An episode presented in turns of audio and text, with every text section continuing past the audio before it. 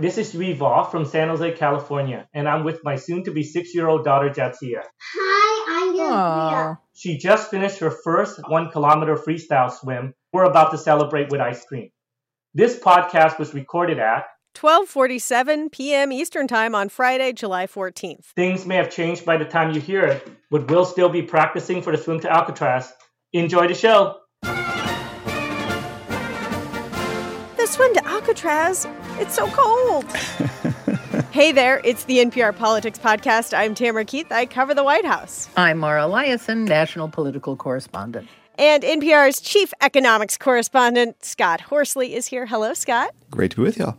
The president is emphasizing the economy as the heart of his reelection campaign, and so are his allies. It's all part of the Bidenomics push. Bidenomics is driving competition and choice. It shows that the president's policies, Bidenomics, uh, is working. Bidenomics is working. Guess what? Bidenomics is working. That's advisor Ali Zaidi, acting labor secretary Julie Su, Michigan Governor Gretchen Whitmer, and of course, the big guy himself. And taking ownership of the economy comes with some risks. The federal deficit nearly tripled in the first nine months of the fiscal year compared to the same period last year. That adds nearly $1.4 trillion to the national debt. So, Scott, what happened? How did the budget get so out of whack? Well, it's a combination of increased spending and reduced tax receipts. Uh, that's a recipe for a yawning federal deficit. Revenues are down about 11% in the first nine months of the fiscal year. Remember last year, the, the stock market didn't perform very well. Uh, people weren't selling a lot of uh, stocks at a profit, uh, so their capital gains taxes were smaller in 2023. Now, that could turn around next year. The stock market's doing uh, better now, and so maybe we'll get an infl- influx of capital gains taxes in 2024. At the same time, uh, the government's spending about 10% more money. Uh, Social Security recipients got a, uh, the largest uh, cost of living adjustment in four decades at the beginning of this year. That was to help keep pace with last year's inflation rate. And so we see spending in those areas is all up pretty substantially. I know that people who care about the deficit are shouting from the rooftop saying, somebody pay attention, care about this. But, Mara, do voters care about this? I don't think so. They used to care about it. They used to care about it a lot more. Then we had a president, Donald Trump, who didn't care about the deficit, who talked about how he loved debt. And it turns out we just went through a big fight about spending that was supposedly about the deficit, which, by the way, Republicans in Congress only care about when there's a Democratic president in the White House. But no one talked about a grand bargain to um, to finally bring the deficit down, to do something about entitlements. What the Republicans proposed in the debt ceiling deal was very small potatoes. They didn't address any of the big drivers of the deficit. So I would say that people care about jobs, they really care about inflation. But no, the deficit is not as big a deal politically as it used to be. Is there a risk for President Biden in owning up to embracing Bidenomics? Uh, or or is this a necessary thing to just like tell people what he's actually doing? Yeah, I don't think he's taking a risk because the Republicans are going to hang all the bad things about the economy around his neck anyway. He might as well jump in with both feet and take full ownership of all the good things, which he's trying to do. And the problem with this economy is it's very confusing. There's a lot of good things. Inflation is coming down, wages blue collar wages are going up, job creation is going up wages are on average up 4.4%, while prices were only up 3%. So wages are finally growing faster than prices. That means workers are actually seeing their buying power increase uh, for the first time in a while. We are also in this weird political moment where a president's approval ratings and the economy have been disconnected. They used to be completely connected. And uh, I think Biden has no choice but to take credit by calling this uh, economic moment Bidenomics or the result of Bidenomics, uh, because presidents get the blame for everything bad anyway. They might as well take credit for the good stuff. We're going to leave it there for now. Mara and Scott, thank you so much. Good to be with you. Thanks a lot. And we're going to take a quick break. And when we get back, young voters who live in rural places. And we're back with Elena Moore and Ximena Bustillo. Hello. Hey, hey there. Tim. So, you both have been reporting on an intersection in the electorate that does not get much attention. Rural voters lean red, young voters lean heavily blue, and yet there are plenty of young rural voters in this country, and both parties want their support. And you traveled to a state that is getting a lot of attention from the presidential candidates and from the parties, North Carolina, to talk to this very interesting group of voters. So, what made you want to do this story? We decided to go to North Carolina for several reasons, but so the thing about young rural voters that's really fascinating is, like you said, young voters lean Democrat, rural voters lean Republican, but young rural voters are more split. And data from Tufts actually showed that in the 2020 election, the margins between Trump and Biden among rural young voters, among voters under 30, it was only like three percentage points. It's really close. So there's a little pocket here that for political nerds like ourselves is fascinating. So we got this group together. We we chatted up a ton of people around the state. We talked to friends of friends. We talked to student leaders and put a group together to see where everyone's head was at. So you basically built your own focus group of young rural voters. Uh, Ximena, tell us about some of the people you met. Yeah, it was definitely a people finding mission. yes. I think we called like 50 people in this process, but ultimately we ended up with six uh, students that happened to be a college student. One was a recent grad of different colleges across North Carolina, and they all came from some sort of rural area in North Carolina or currently live in a smaller town in North Carolina. They also were pretty evenly distributed in terms of political ideology. We had two that consistently vote Democrat, two that consistently vote vote Republican, and two that are more undecided and independent, but one tends to lean a little bit more to the right and the other tends to lean a little bit more to the left. So basically, a very good sample of what the American electorate looks like at, in this group. So, what are the issues, even though they come from this broad cross section of ideology, what are the issues that they all said matter to them? Yeah, so there definitely was a really big focus on just wanting to build up their own communities, whether that is bringing jobs back, um, talking about the lack of infrastructure, lack of access to quality food, just really lack of opportunity.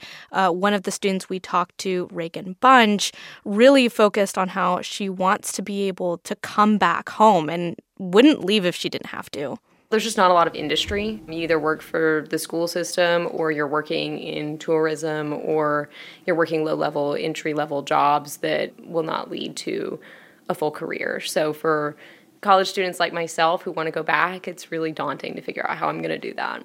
And Reagan, you know, identifies as a Republican. She's involved in young Republican groups.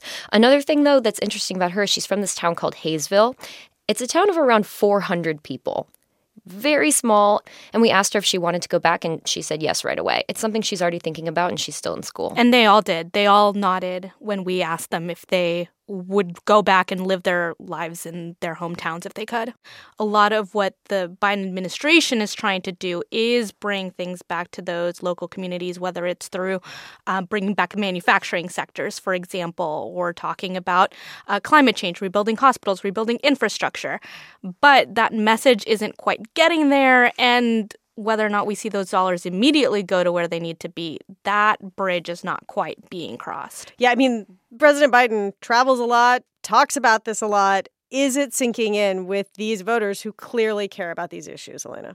I think that the the thing that clicked for me on this of how it is not sinking in is the issues that they do tie the president to. One of the students we spoke to, her name is Trinity Locklear. She's 20 and she's from Shannon, North Carolina. And she does not consider herself a political person. She actually leans kind of conservative, grew up in like a religious conservative family community. And when we asked her just about things that are on her mind, she brought up student loans. Politics don't really care. I, I need to get through school. And then uh, Biden introduced uh, loan forgiveness. And I was like, ooh. you caught my attention. all these students are from, like Ximena said, these small towns that, you know, may not have the best cell service and could use broadband, you know, like universal broadband, which is something that the president is like touting a like a big thing he wants to do. They could use these investments in their communities, but they do link Biden to some things. And one of them is this loan forgiveness program, which we know is complicated. Uh, very complicated in that the Supreme Court said that the way the White House was trying to do it is not going to work and is not allowed. And so they're going to try a new thing, but it's going to take a long time and it's probably not going to be done before the election. In the time we have left, obviously you must have also talked about social issues because they are animating forces in our elections this cycle. Um, so, what did you hear about that? We did talk to them with a couple of those. Uh, in North Carolina specifically, abortion has been top of mind just because they recently passed a 12 week abortion ban.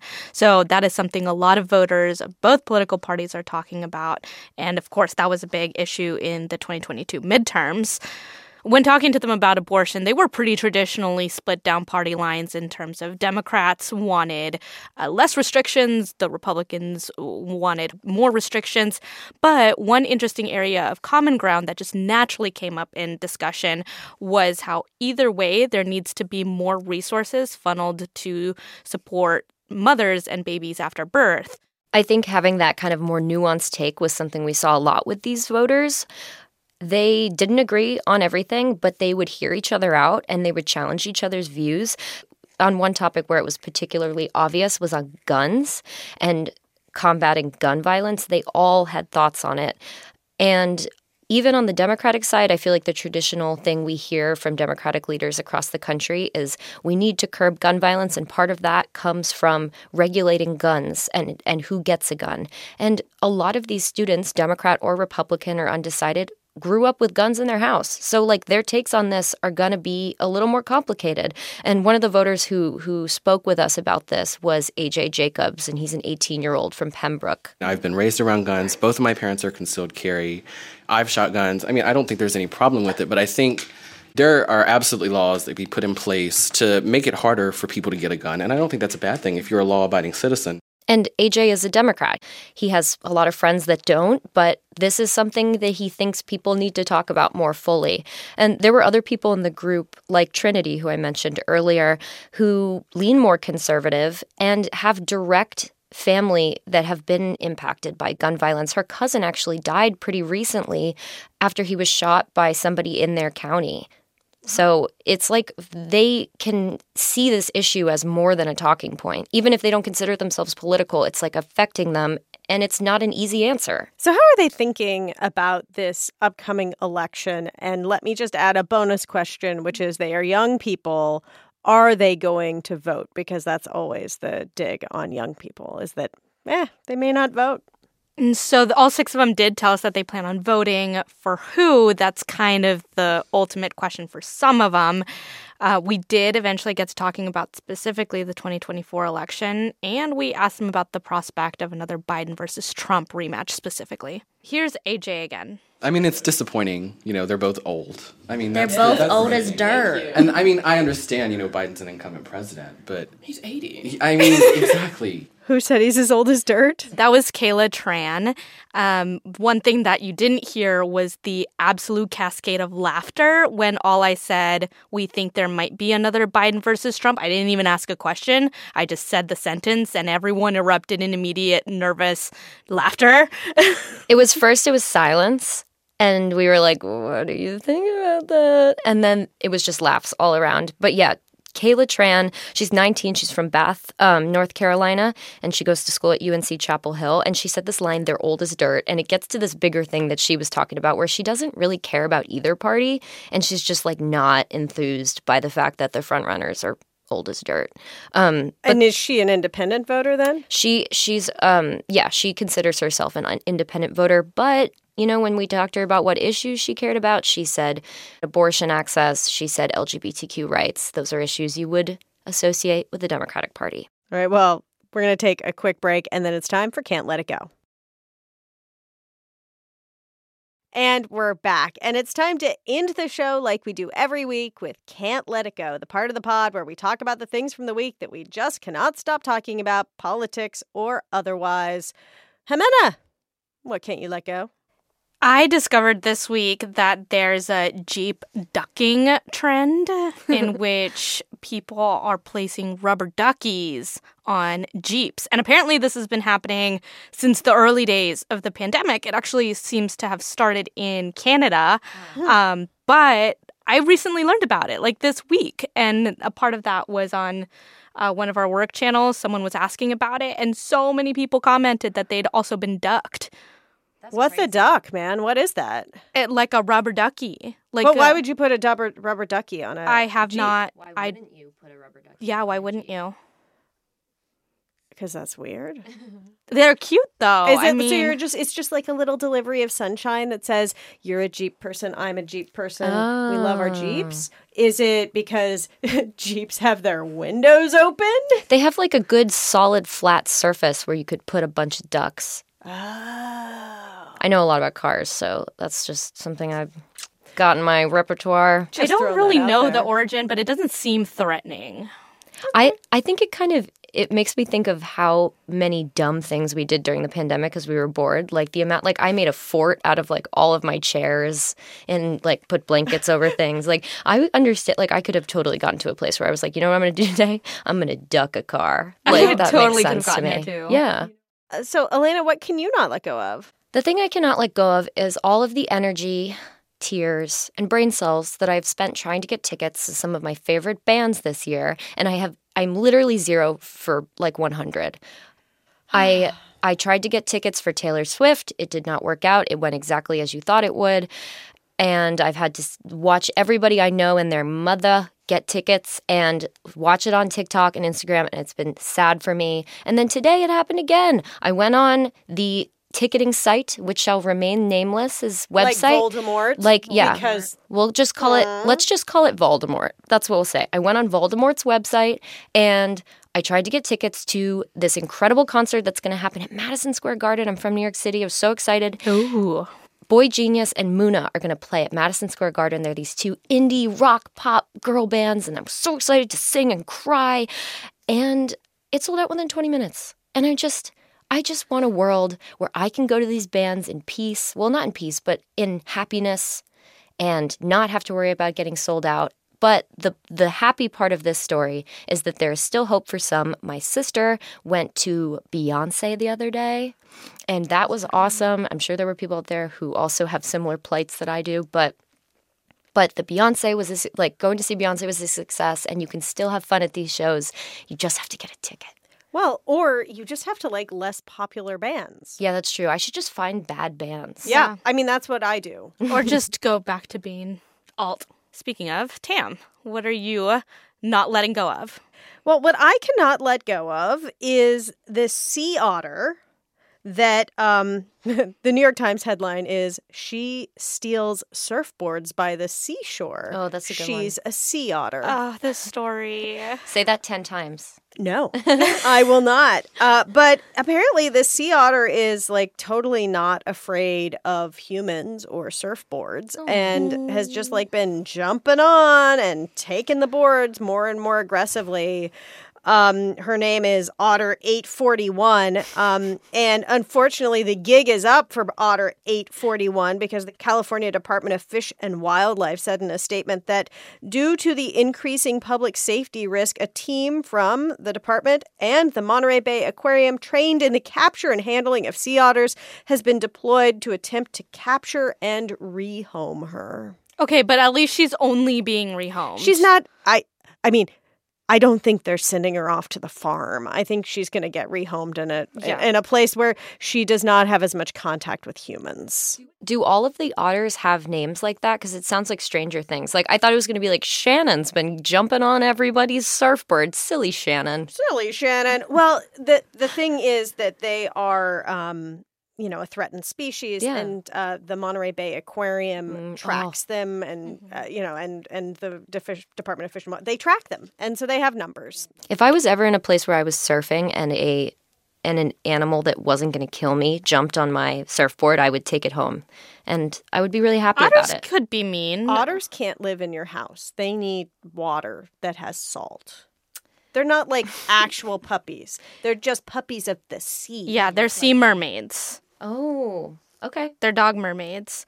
But I will say, I always get a little sad when I read these stories just because, like, animals near people is, like, never a good thing. And, you know, as like I went like hiking recently and there was a bear that was really really oh, close oh, yeah. to the parking lot and I was like that's not mm. good for the bear also not good for me as someone that famously got bit by a fox not good for the fox not good for me it's just animals around people it's never good I'm sorry for bringing up this memory yeah it's traumatizing Tam I just I should have known. I shouldn't talk about animal human interactions with you. Well, mm-hmm. I hope that Shannon is living a nice life in the aquarium now. Yeah, no doubt in the aquarium. All right, that is a wrap for today. Our executive producer is Muthoni Muturi. Our editor is Eric McDaniel. Our producers are Elena Moore and Casey Morell. Research and fact checking by our intern Lee Walden. Thanks to Krishnadev Calamur and Lexie Schapitl. I'm Tamara Keith. I cover the White House. I'm Elena Moore. I cover politics. And I'm Ximena Bustillo, and I also cover politics. And thank you for listening to the NPR Politics Podcast.